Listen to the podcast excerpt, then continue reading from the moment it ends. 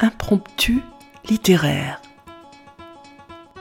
Voici quelques pages écrites par Anne Brunswick sur les Juifs de Sibérie, poétesse et universitaire, dont nous avons choisi de vous donner le témoignage.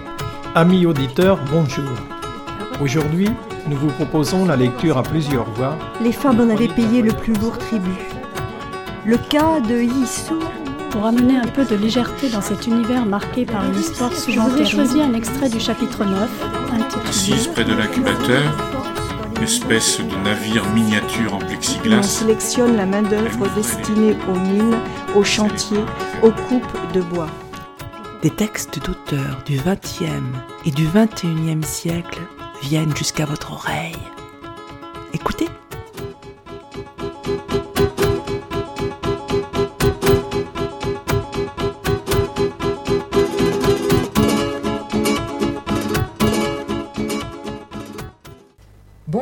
Chacune et à chacun.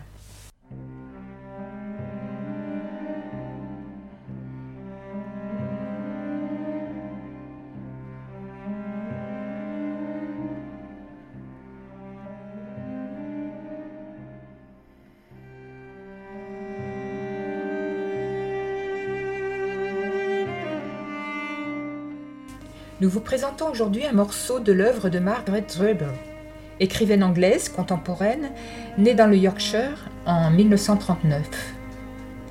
Ayant voulu embrasser dans un premier temps une carrière d'actrice, elle dit être devenue romancière par hasard, se sentant désœuvrée lors de sa première grossesse.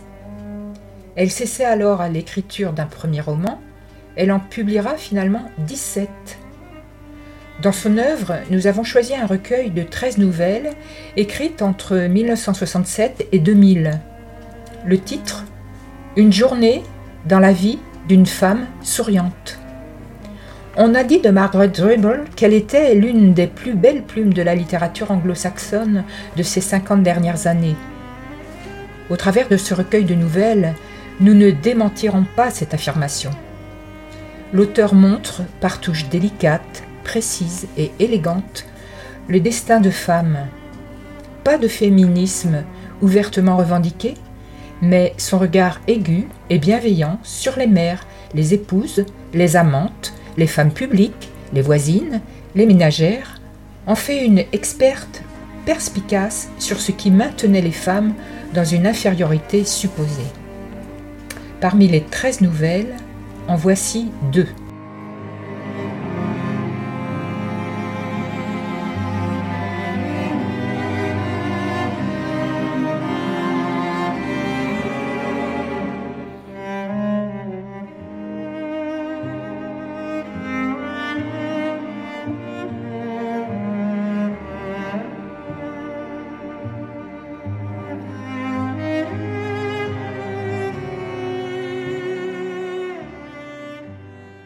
Devoir à la maison. Je ne voudrais pas donner l'impression que je me plains de son comportement. Au contraire, je sais qu'elle a toujours été très bonne avec moi. Disponible, gentille, bienveillante, et ce n'est pas un dû. Elle n'est absolument pas obligée de me voir. C'est une femme très occupée, je sais. Je lui dis toujours que je vois bien qu'elle a beaucoup de choses à faire, que je ne veux pas la déranger. Que dès que je commence à l'ennuyer avec mes petits soucis, elle n'a qu'à me demander de débarrasser le plancher. Elle ne le fait jamais. Il faut lui rendre cette justice, elle ne le fait jamais. Et même la dernière fois, pourtant j'étais contrarié, j'ai bien compris ce qu'elle ressentait. Non, elle a toujours été généreuse avec moi. Je lui précise chaque fois que si elle veut remettre à plus tard, il suffit qu'elle me passe un coup de fil. Comme je lui répète, je ne sors pas de chez moi. C'est toi qui es occupé, pas moi. Moi, je ne compte pas. Tu me téléphones si ça ne marche pas pour mardi. C'est facile de fixer un autre jour. Je suis toujours libre. Mais elle ne le fait jamais. Alors, vous pouvez imaginer comme ça m'a mise mal à l'aise de l'avoir traité d'ami de cette façon. Ça lui ressemble tellement peu. C'est une personne si patiente, si compréhensive. Mais ce pauvre petit, en fait, il n'est plus si petit que ça, il doit avoir dans les douze ans, je crois. Il faut voir comme elle lui parle. Oh, l'autre jour, j'étais vraiment choquée. Je voulais intervenir, mais je ne savais pas comment m'y prendre, et ce n'était guère à moi de le faire.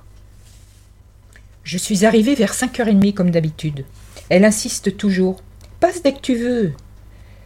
Avant, je débarquais autour de six heures et demie pour le dîner, Mais ces derniers temps, je me suis mise à venir une heure plus tôt pour qu'on puisse bavarder en prenant le thé. Un jour, je me suis pointée à cinq heures. Elle était au téléphone. Ça a duré des heures. Elle m'a à peine regardé une fois pendant qu'elle parlait. Ensuite, j'ai fait attention à ne pas être là avant la nuit. Un autre jour, je me suis retrouvée dans la rue tellement en avance que j'ai dû faire plusieurs fois le tour du pâté de maison pour passer le temps. Et je suis tombée sur elle. Elle descendait en vitesse chez le boucher. Elle avait oublié d'acheter la viande hachée pour le dîner. C'est bizarre. Il y a toujours de la tourte à la viande quand je viens. Je ne peux pas croire qu'ils en mangent tous les soirs. Elle m'a demandé eh, Qu'est-ce que tu fabriques? J'ai répondu Oh, je me promène dans le quartier, je ne voulais pas te déranger trop tôt. Elle m'a dit de ne pas être idiote et de venir tout de suite, ce que j'ai fait. Mais quand même, je n'aime pas être là avant cinq heures et demie, si je peux m'arranger. Ça n'est pas très juste pour elle. Apparemment, elle a toujours tellement de choses à faire quand elle rentre du travail. Bien entendu, elle m'assure que ça ne la gêne pas que je sois là pendant qu'elle prépare le dîner, qu'elle aime bien avoir quelqu'un à qui parler. Je lui propose toujours de donner un coup de main, mais elle répond qu'elle ne sait pas se faire aider et qu'elle préfère faire les choses elle-même. Bref. Ce soir-là, il était 5h20 et elle était juste en train de débarrasser le goûter. J'ai trouvé qu'elle avait l'air un peu fatiguée.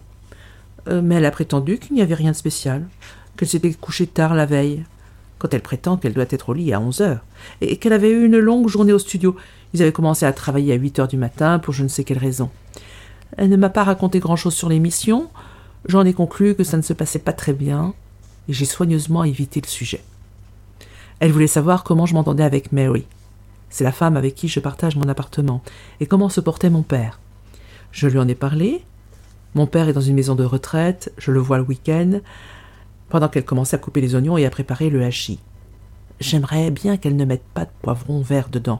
J'ai remarqué que tout le monde le met de côté, sauf elle.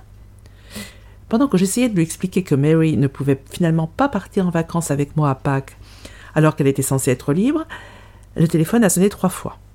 Deux appels professionnels et un qu'elle a interrompu très sèchement, j'ai trouvé. Bon, écoute, a-t-elle lancé sur un ton bizarre. Écoute, il va falloir que tu me rappelles plus tard. Surtout, n'oublie pas. Je serais très mécontente si tu ne rappelles pas plus tard. Cela ne lui ressemblait pas du tout. J'entendais à sa voix qu'elle était irritée. Je suis bien contente qu'elle ne me parle pas sur ce ton, mais je suppose que c'est agaçant, ce téléphone qui sonne en permanence et les enfants qui n'arrêtent pas d'entrer et de sortir en courant. Fiche le camp, Kate répétait-elle sans arrêt à sa petite fille qui venait lui montrer ce qu'elle était en train de faire. Là, c'était de l'origami. Fiche-moi le camp, Kate. Va regarder la télé. Tu ne vois pas que j'essaie de parler à Meg? Elle était un peu sèche. Mais rien à voir avec la façon dont elle a parlé à Demi plus tard. Enfin, de toute façon, je ne crois pas que Kate soit aussi sensible que Demi. Elle est repartie en sifflotant vers la télévision. On dirait qu'ils sont devant jour et nuit, du moins quand je suis là.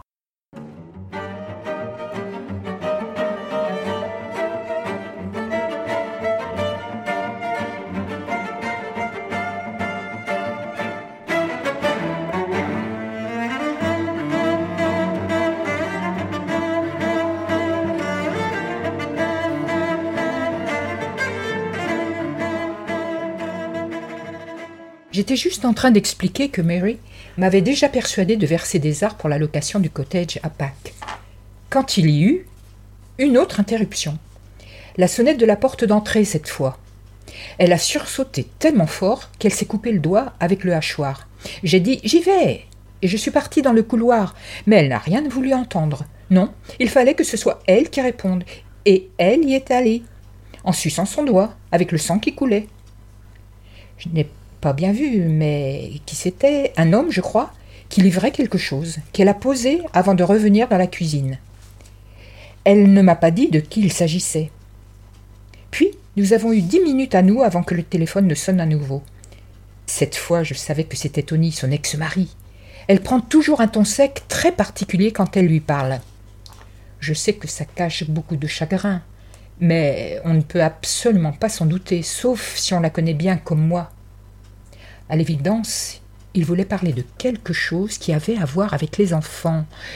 Euh, je pouvais presque entendre ce qu'il racontait tellement il parle fort. Ils ont discuté quelques minutes et elle essayait de couper court.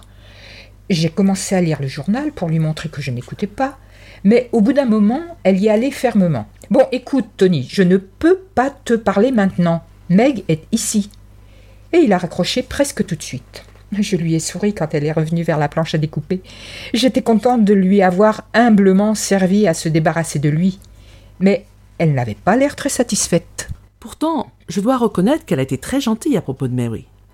Elle m'a même proposé de me prêter l'argent des arts jusqu'à ce que je le récupère de l'agence de voyage si j'étais à court.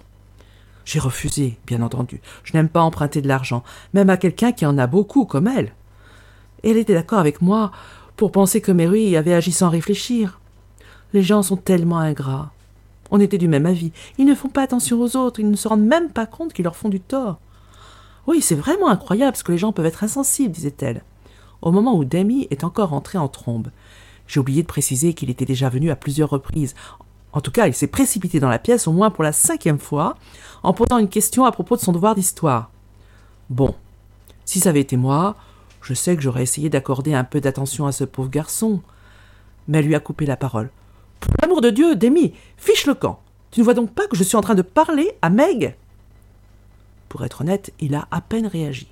Il s'est contenté de repartir avec son livre mais on ne devrait pas parler de cette façon à un enfant, même quand on est une maman qui travaille, surtout quand, comme elle, on veut se faire passer pour une superwoman. Quoi qu'il en soit, elle paraissait un peu agitée. Elle n'avait toujours pas mis la tourte au four et on approchait de six heures et demie. J'ai demandé une nouvelle fois si je pouvais l'aider, mais elle m'a assuré qu'il n'y avait rien que je puisse faire, sauf, si je voulais bien, nous préparer quelque chose à boire. J'ai dit d'accord, uniquement pour lui faire plaisir, parce que je ne suis pas trop portée sur la boisson. Elle, en revanche, oui. J'ai été plusieurs fois étonnée par les quantités qu'elle ingurgite. Je l'ai déjà vue descendre plus d'un quart d'une bouteille de gin en une soirée. Je suis passée dans l'autre pièce, à la table où sont rangées les bouteilles. Je savais qu'elle prendrait un gin à l'eau, c'est toujours ce qu'elle boit. Et moi, un Dubonnet avec du Schweppes. Il restait un peu de Dubonnet dans une bouteille très poussiéreuse, probablement celle dont je m'étais servi la dernière fois. Je crois qu'elle, elle, n'aime pas ça. Mais je n'ai pas trouvé le Schweppes. Alors je suis revenue dans la cuisine pour savoir si elle en avait quelque part. Elle pensait qu'il y en avait peut-être à la cave. J'ai proposé de descendre le chercher, mais elle m'a assuré qu'il ne valait mieux pas. Je ne le trouverai jamais, et de toute façon elle était très sombre et pleine de toiles d'araignée, et l'ampoule était cassée. Alors je lui ai dit de ne pas s'embêter, que cela me conviendrait parfaitement de boire un Dubonnet sans rien, ou avec de l'eau gazeuse. Elle était déjà dans l'escalier de la cave, et je l'entendais se prendre les pieds dans quelque chose. Ne t'embête pas, je lui ai crié. Je ne veux pas te compliquer la vie. Je boirai un Xérès à la place. Ça ira très bien. Mais trop tard. Elle a juré quand elle a trébuché et qu'elle est tombée. Elle n'arrête pas de jurer. Mais peut-être que tout le monde le fait maintenant et elle est remontée avec une bouteille de Schweppes qui n'avait pas l'air toute jeune. Franchement, j'ai dit, j'aurais très bien pu boire autre chose. Oh, ne t'en fais pas, a-t-elle répondu, et elle a enfin mis la tourte au four. À ce train-là, j'ai pensé en regardant ma montre, on aura de la chance si on mange quelque chose avant sept heures et demie. Je n'avais rien avalé depuis le déjeuner, à part un mars et un sandwich au jambon. On aurait pu imaginer que les choses allaient se calmer un peu, et j'espérais que ce serait le cas parce que j'avais l'intention de lui demander son avis sur ce que le docteur Scott m'avait proposé. D'essayer de diminuer le tranquilex. D'après lui, c'est ce qui m'a fait prendre autant de poids ces derniers temps. Apparemment, c'est un effet secondaire habituel, et puis bien sûr, je voulais essayer d'en savoir un peu plus sur son émission. Mais les choses ne se sont pas passées comme ça. On n'était pas si assise à la table de la cuisine qu'elle s'est versé un grand verre de gin. En tout cas, il me paraissait grand à moi, mais peut-être qu'il y avait beaucoup d'eau dedans. Donc on n'était toujours pas assise. Elle était en train de remettre une prise à une lampe de table que le chat avait fait tomber. J'ai souvent remarqué à quel point elle est incapable de rester sans rien faire. Lorsque les jumeaux sont entrés en trombe, vêtus d'un drôle d'uniforme, en annonçant qu'ils revenaient d'une réunion d'une Woodcraft Folk, pour dire la vérité, j'avais à peine remarqué qu'ils n'étaient pas là, parce que tellement la maison était déjà bruyante sans eux. Ils sont tous les deux si adorables, si heureux de vivre. C'est incroyable avec le peu de temps que leur mère leur accorde. Enfin, il a fallu qu'on écoute toute une tirade sur ce qu'ils avaient fait au Woodcraft Folk. Selon eux, c'est une sorte d'entraînement à la guérilla pour boy scouts marxistes. Je suppose que c'est très malin, même si je ne suis pas persuadé que j'aimerais avoir des enfants de 8 ans aussi précoces. Quand ils ont vu qu'on était en train de boire, ils ont réclamé du coca avec des chips, des cacahuètes et un truc qui s'appelle corn crackers. Comme en avait plus de coca Elle les a envoyés chez le marchand pour en acheter avec un paquet de corn crackers pour chacun d'eux, plus un pour moi. D'ailleurs, c'est plutôt bon. Ce qui fait qu'avec tout ça, on avait à peine eu le temps d'échanger plus de deux phrases tranquillement quand la tourte a été cuite et qu'il était l'heure de dîner. Et deux phrases qui n'étaient pas des plus plaisantes. Elle ne pouvait pas me donner de conseils à propos du tranquillex parce qu'elle n'était pas médecin, et si je voulais perdre du poids, il fallait peut-être que je m'inscrive dans un groupe de Weight Watchers. En fait, elle n'avait rien compris. La tourte était bonne, et à sa décharge, j'ai remarqué que Demi, au moins, avait arrêté de retirer le poivron vert. Peut-être qu'au bout du compte, il est possible de forcer les gens à aimer quelque chose. Comme d'habitude, il n'y avait pas de dessert, seulement des fruits et du fromage. Elle déteste préparer les desserts, et de toute façon, ça ne fait pas de bien. Il faut croire que c'est vrai. On a terminé de dîner à 8h30, et les jumeaux, Dieu merci, sont partis se coucher. Kate est allée se mettre devant la télévision, Demi est retournée à ses devoirs, et j'ai donné un coup de main à la vaisselle. Donc, j'étais au moins assez bonne pour l'aider à ça. On a eu un peu de temps pour parler. Elle voulait savoir comment je m'entendais avec Mary. Mais vraiment, pas seulement cette histoire de location de cottage. Et elle était gentille, comme quand je l'ai rencontrée. Ces derniers temps, elle ne m'écoute que d'une oreille. Elle m'a aussi posé des questions à propos du docteur Scott. Elle voulait savoir si j'avais déjà envisagé un traitement psychiatrique. Elle m'a parlé d'une amie à elle qui obtenait des résultats remarquables. Je lui ai répondu Mais comment pourrais-je le payer? On n'est pas tous aussi riches qu'elle et ses amis. Et de toute façon, je ne croyais pas beaucoup à ce genre de choses. Elle était d'accord. Elle a mis le café en route et s'est versé encore un gin. Je ne savais pas qu'on pouvait boire du gin après dîner. J'ai dit que je ne voulais plus rien boire.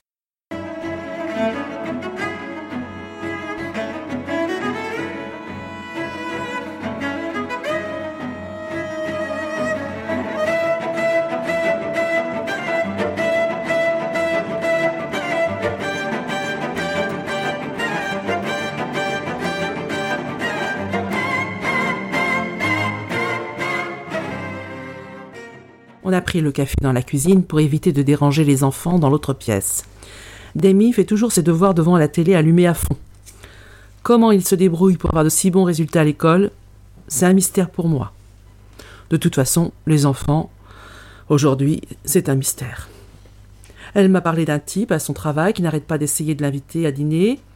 Puis le téléphone a sonné. À nouveau. C'était sa sœur, et elles ont discuté des heures de la crèche du bébé et de sa sœur, un problème qu'elle trouvait apparemment extrêmement amusant, alors que moi je ne voyais pas ce qu'il y avait de drôle. Quand elle a raccroché, enfin, le téléphone a sonné immédiatement. J'imagine que c'était la personne qui l'avait tellement agacée plutôt, parce qu'elle a répondu brusquement, avec la même intonation bizarre. Ah, c'est toi? Oui. Je sais que je t'ai proposé de rappeler plus tard, mais ce n'est pas assez tard. Il est encore euh, tôt. Il y a eu un silence assez long pendant qu'elle écoutait, je n'entendais rien parce qu'à la différence de son ex-mari Tony, cette personne parlait très bas. Puis elle a repris d'une voix plus douce, mais encore assez irritée, à mon avis. Ah, oui, je vois, bon, c'est différent, n'est-ce pas? Oui, onze heures, ça devrait aller, vers onze heures. On se voit bientôt. Je suppose qu'elle voulait dire euh, on se parle bientôt. À plus tard, donc. Et elle a raccroché. Elle avait l'air un peu de meilleure humeur, curieusement après cet appel, et s'est mise à me parler de la nouvelle amie de son ex-mari, qu'il s'entendait très bien, qu'elle espérait qu'il se déciderait à l'épouser. Elle fait toujours bonne figure, on peut dire ça pour elle. Et comme l'ambiance était un peu plus calme, j'ai pensé que je pouvais lui parler du mari de Mary, qui lui fait des ennuis à cause de la pension qu'il est censé lui verser. Mais au moment où je me lançais, Kate est venue nous souhaiter bonne nuit. Et Demi a apporté ses devoirs de physique. Il voulait qu'elle l'aide. Elle a déclaré qu'elle n'avait rien compris à la physique. Jamais. Il a répondu que ce n'était pas grave, parce qu'à ce stade, c'était juste des questions de bon sens. Ils vont encore euh, neuf et je crois. Ce à quoi elle a rétorqué qu'elle n'avait jamais eu de bon sens non plus. Mais elle acceptait de regarder, et je voyais bien qu'elle recommençait à s'énerver quand elle s'est rendue compte qu'elle ne comprenait rien. Je lui ai proposé mon aide. Ce n'est pas que je sois bonne en physique non plus, mais à deux, on est plus fort que tout seul. Elle a refusé sur un ton assez gamin, elle voulait être capable de comprendre elle-même, et si un enfant de 12 ans était censé pouvoir le faire, elle devrait sûrement y arriver aussi. Tout se serait bien passé, je suppose, si Demi ne s'était pas penché sur la table pour lui montrer quelque chose dans son livre, et s'il n'avait pas fait tomber la lampe qu'elle venait de réparer. Alors là, je ne sais pas ce qui lui a pris. Elle s'est mise dans une rage folle, je n'ai jamais vu ça.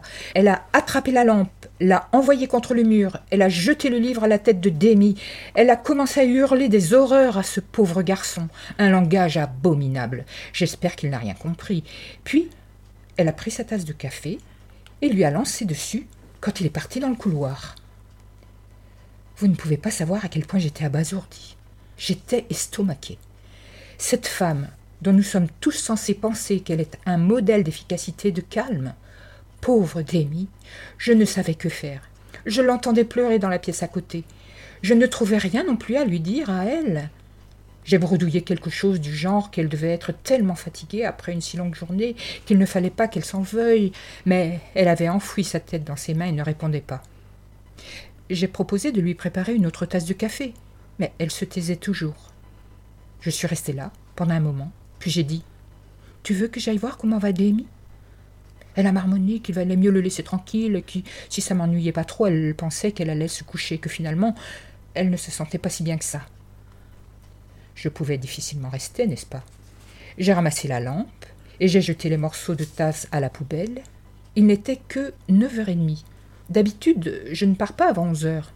Mais cela n'avait pas beaucoup de sens que je m'attarde. Elle n'avait pas l'air de vouloir fixer une autre date pour qu'on se voie. Tu n'auras qu'à me passer un coup de fil, répétait-elle. Je me demande si elle n'avait pas trop bu. Bon. En tout cas, j'ai compris qu'il fallait que je m'en aille. J'ai passé la tête à la porte du salon en partant. Demi semblait avoir repris ses esprits. Il continuait ses devoirs comme si rien de spécial ne s'était passé. Quand je suis sortie, au lieu de prendre la direction du métro, j'ai fait le tour du pâté de maison. Je me disais qu'en repassant, je jetterais un coup d'œil par la fenêtre. Je me faisais du souci pour Demi, évidemment. Elle ne tire jamais ses rideaux. N'importe qui peut voir l'intérieur depuis la rue. Vous me croirez, si vous voulez, quand je suis revenue de mon tour du pâté et que j'ai regardé, elle était là, avec Demi, ils étaient tous les deux assis sur le canapé, dans les bras l'un de l'autre, et ils riaient à gorge déployée. Ils riaient parfaitement. Je ne vois vraiment pas ce qu'ils pouvaient trouver de si drôle. Il n'y avait pas de matière à rire de mon point de vue. Je suis donc allée prendre le métro pour rentrer chez moi. Vous savez, parfois, je pense qu'elle est un peu déséquilibrée. Je ne voudrais pas le lui suggérer moi-même, mais je crois qu'elle devrait se faire soigner.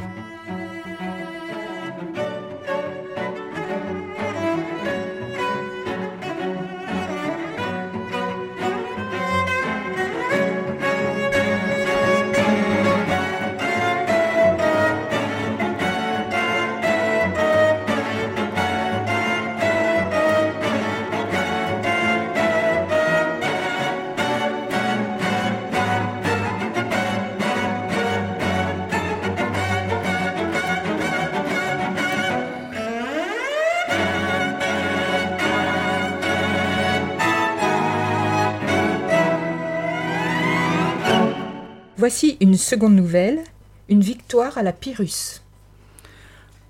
Leur fatigue se faisait de plus en plus sentir à mesure qu'ils gravissaient la colline.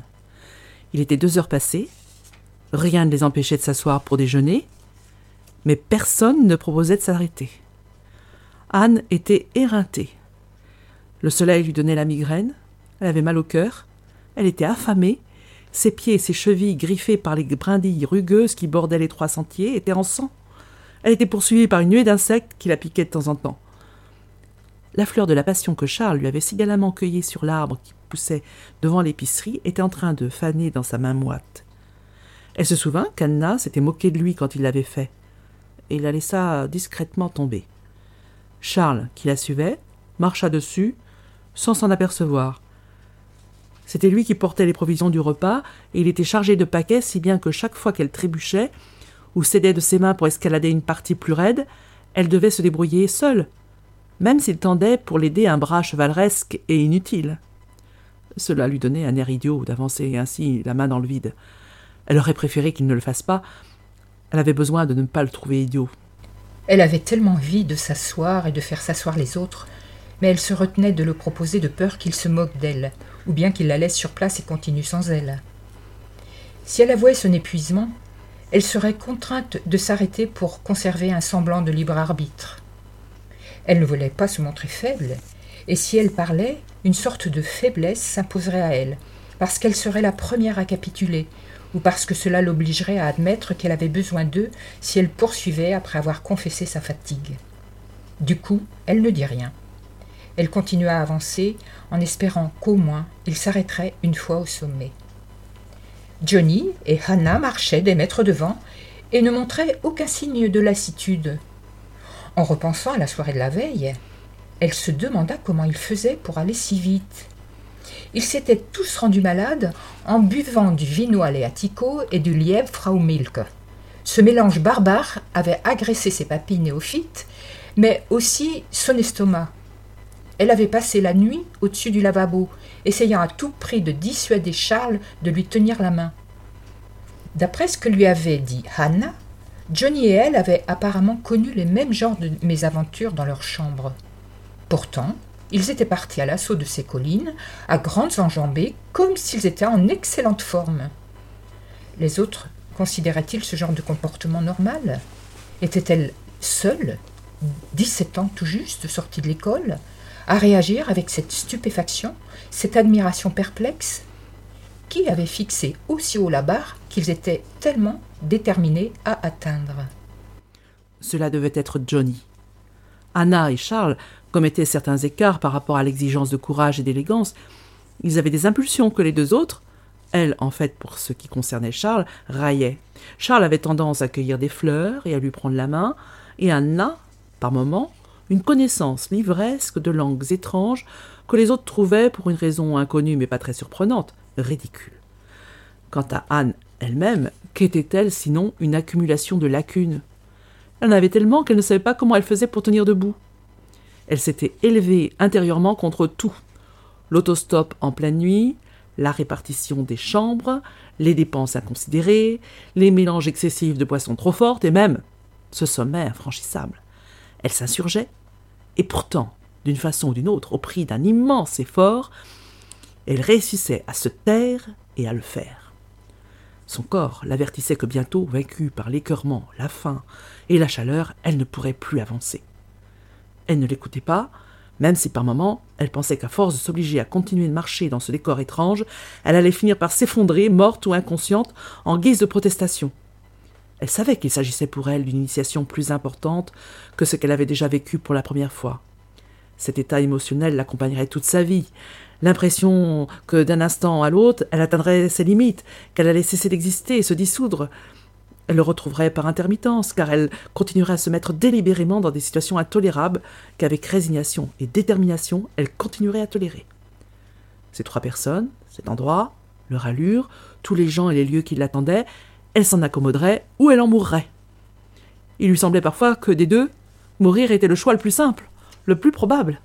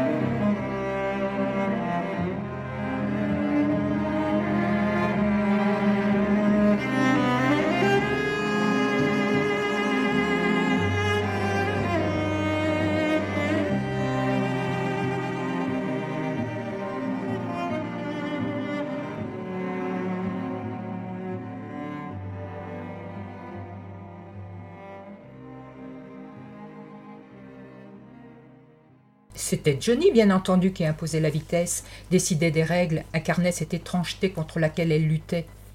Il était le seul à ne s'être jamais dévoilé. Il avait été admis à l'université avant eux, et vivait en nomade depuis deux ans quand ils avaient fait sa connaissance. Il était tout ce que l'Amérique a d'irréfutablement négatif. Ses sujets de conversation sans exception, le dollar, les chemins de fer, les bars, le baseball, lui étaient tellement étrangers son esprit souffrait d'avoir à y réfléchir. Elle savait que si leur rencontre se prolongeait, elle en garderait à jamais de vilaines cicatrices blanches et crevassées. Il était si éloigné de tout ce qu'elle connaissait, il était tellement représentatif, même si elle avait du mal à discerner de quoi, elle avait conscience qu'elle devrait le suivre suffisamment loin pour voir, même indistinctement, sa véritable nature, que la distance rendait pour l'instant très imprécise. Contrairement à elle, les deux autres paraissaient avoir atteint ce lieu éloigné. En tout cas, ils n'étaient pas essoufflés. Elle ne décelait pas chez eux de signes de combat qu'elle menait pour faire chaque pas de plus en avant vers le haut. De là où ils se tenaient, ils considéraient l'existence avec une méfiance qui était ce qui l'avait d'abord impressionné chez eux.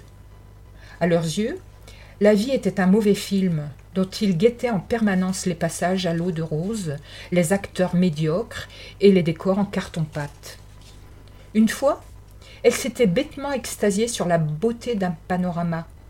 Oh, regardez, avait-elle dit. Et il s'était contenté de répondre Regardez quoi? Elle aimait leur intransigeance dédaigneuse. Elle aussi voulait par-dessus tout ne pas être trompée, ne pas se faire avoir, ne pas admirer des feuilles et de la sève là où il n'y avait en réalité que de la toile. Voilà pourquoi elle continuait à marcher, sa chemise sale collée dans le dos et sa jupe collée à ses jambes. Elle ne serait pas celle qui gâcherait l'instant, qui accepterait trop vite, qui effaroucherait ce qui les attendait un peu plus loin, en suspens, prêt à s'enfuir, et qui était forcément plus intéressant. Elle était pratiquement à bout de souffle. Elle répétait dans sa tête des phrases qu'elle se savait incapable, absolument incapable de prononcer. Des phrases anodines comme Je me sens mal. Est-ce qu'on ne pourrait pas s'arrêter maintenant pour déjeuner? Des mots qui ne franchissaient ses lèvres pour rien au monde. Et puis, ils finirent par atteindre le sommet et, en contrebas, comme par miracle, la mer apparut. La pente abrupte dégringolait en degrés rapprochés jusqu'au rocher et au vert profond de la Méditerranée, qu'elle ne s'imaginait d'ailleurs pas si proche. Avec un soupir de soulagement, elle commença à descendre. Au bas de la colline s'étendait une petite baie, et ils s'y arrêtèrent quand ils eurent atteint le bord infranchissable de l'eau. Comme s'ils s'inclinaient devant la nécessité et non comme s'ils cédaient à une faiblesse, ils s'assirent autour d'un trou d'eau creusé dans le rocher tout près de la mer. Anna défit ses sandales et y plongea les pieds d'un air concentré. Anne s'en voulait de plus en plus d'avoir faim, et personne ne parlait de déjeuner. Ils discutèrent à bâton rompu d'un homme dont ils avaient loué l'appartement à Florence. Quand au bout d'un temps infini, Johnny lança tout d'un coup euh, J'ai faim, qu'est-ce qu'on attend? Et aussitôt ils culpabilisèrent de ne pas manger. Moi aussi j'ai faim, renchérit-elle. Mais c'était trop tard. Mais pourquoi alors tu ne l'as pas dit? S'étonna Charles? Une fois de plus, elle était prise en flagrant délit de complaisance. Elle avait attendu que quelqu'un prenne l'initiative. Pour se donner une contenance, elle se pencha pour retirer ses chaussures et mit aussi ses pieds brûlants dans une cuvette rocheuse. L'eau fraîche lui picotait la peau et ses égratignures brûlaient agréablement. Le déjeuner fut enfin déballé. Le pain avait séché, le fromage transpirait au soleil, et la mortadelle que personne n'aimait de toute façon était encore plus grasse et cartilagineuse que d'habitude. Charles eut du mal à ouvrir la boîte de sardines et finit par se couper. Elle fut attendrie quand il se peignit de s'être blessé, et même Anna était trop épuisée pour ricaner. Anne se demanda si la mer était pleine de sardines. Elle s'adossa à un rocher pour croquer la pomme insipide qui terminait le repas et contempla la mer très calme. Ah, elle était tellement mieux maintenant qu'elle avait mangé. Elle pouvait voir à quel point c'était beau. Il n'y avait pas d'autre mot pour l'exprimer. Elle voulait s'exclamer, partager cette beauté, la surprise qu'elle éprouvait à être assise au bord de la Méditerranée par une chaude journée de juin, sa surprise infinie à la vue du monde simple et coloré qui l'entourait. Elle voulait plus que tout la partager, savoir en la partageant qu'elle était bien réelle. Euh, mais elle resta silencieuse comme les autres. Elle ne pouvait pas prendre le risque. Elle avait trop peur de tomber à côté de la plaque. Comme si à la sortie d'une séance de cinéma, elle révélait par un commentaire irréfléchi qu'elle n'avait pas compris l'ironie finale et donc l'intrigue entière. Dans le trou d'eau, à ses pieds, le rocher était rose et les algues d'un vert vif gorgées de soleil qu'on ne voit pas à l'air libre. Johnny avait fini de replier le papier d'emballage. Il souleva une pierre et le glissa dessous, ce qui l'a surpris. Cela l'étonna de sa part, comme si elle l'avait vu refermer la barrière dans une ferme ou s'essuyer les pieds sur un paillasson. Un égard pour une tradition étrangère. Il sentit qu'elle l'observait et releva la tête. Euh, qu'est-ce que je fais de la boîte de sardines? Je ne sais pas, répondit-elle. Au son de leur voix, Anna ouvrit les yeux et se rassit. Elle ne pouvait jamais rester longtemps dans la même position. Charles se retourna pour leur faire face, ils restèrent tous immobiles pendant un moment. Des oiseaux de mer volaient et piaillaient au-dessus d'eux. Il y eut un silence. Anne aurait pu jurer mettre sa vie en jeu, risquer son avenir sur ce qu'ils étaient, sur ce qu'ils avaient devant eux et ce qu'ils avaient apporté, l'authenticité. Mais ce n'était pas assez, non, ça ne lui suffisait pas. Elle faisait partie des gens qui veulent savoir. Où est la boîte de sardines? Lorsque Johnny la lui attendit, elle la garda un moment à la main, puis, alors qu'il n'y prêtait pas attention, la laissa tomber dans le trou d'eau. Le morceau de métal tordu se posa au fond, et une tache noire, huileuse, remonta et se répandit à la surface. Les poissons s'enfuirent, les anémones se refermèrent, horrifiés. Elle sentit que les trois autres se reculaient aussi en grimaçant, se rétractaient en voyant ce qu'elle avait fait. Elle perçut avec satisfaction qu'ils étaient profondément choqués. Charles émit une sorte de protestation, et Johnny tendit la main trop tard, comme pour la retenir. Pourtant, ils ne dirent rien, comme elle n'avait rien dit. Assise, souriant calmement, elle était consciente d'avoir remporté une victoire. Comme Napoléon, elle avait, par cette action, conquis des continents, l'Europe, cette mer étrangère, dépourvue de marée, l'Amérique, tous ses chemins de fer et ce Bourbon, l'Angleterre et cette petite fille en robe de coton. Pourtant, elle ne sut jamais avec certitude de quel ordre était cette victoire. Elle avait pensé, dans un ultime effort contre sa nature, détruire son admiration pour ce décor de cartes postales. Mais au milieu des décombres, en prison, en exil, et pourtant victorieuse, elle se demanda si cet instant ne l'avait pas placée en équilibre, plus clairement que jamais, mais dans un isolement moins pénible, devant la laideur de sa destruction, devant la destruction du partage, de l'expression, de la formulation, qui était aussi nécessaire aussi douloureusement nécessaire à l'existence de cet instant que l'eau, les rochers, la mer, les poissons et les visages.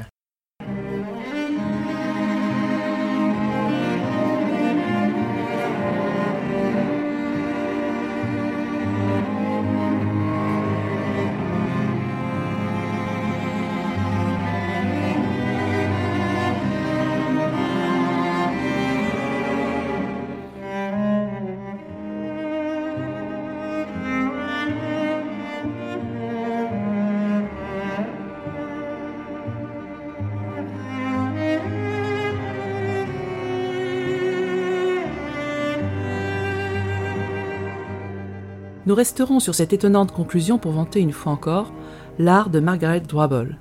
Elle nous surprend, tout en nous menant sans cesse dans ce que nous reconnaissons. Art de nous conduire dans nos dialogues intérieurs avec cette plume parfois acerbe, si souvent poétique et toujours vraie. Aujourd'hui, les lectures étaient assurées par Anne et Monique. L'enregistrement et le montage par Yvan. La musique était d'Astor Piazzolla, jouée par Anne Gatinel, et les violoncelles de l'Orchestre national de France. Oblivion et Michelangelo 70. À bientôt!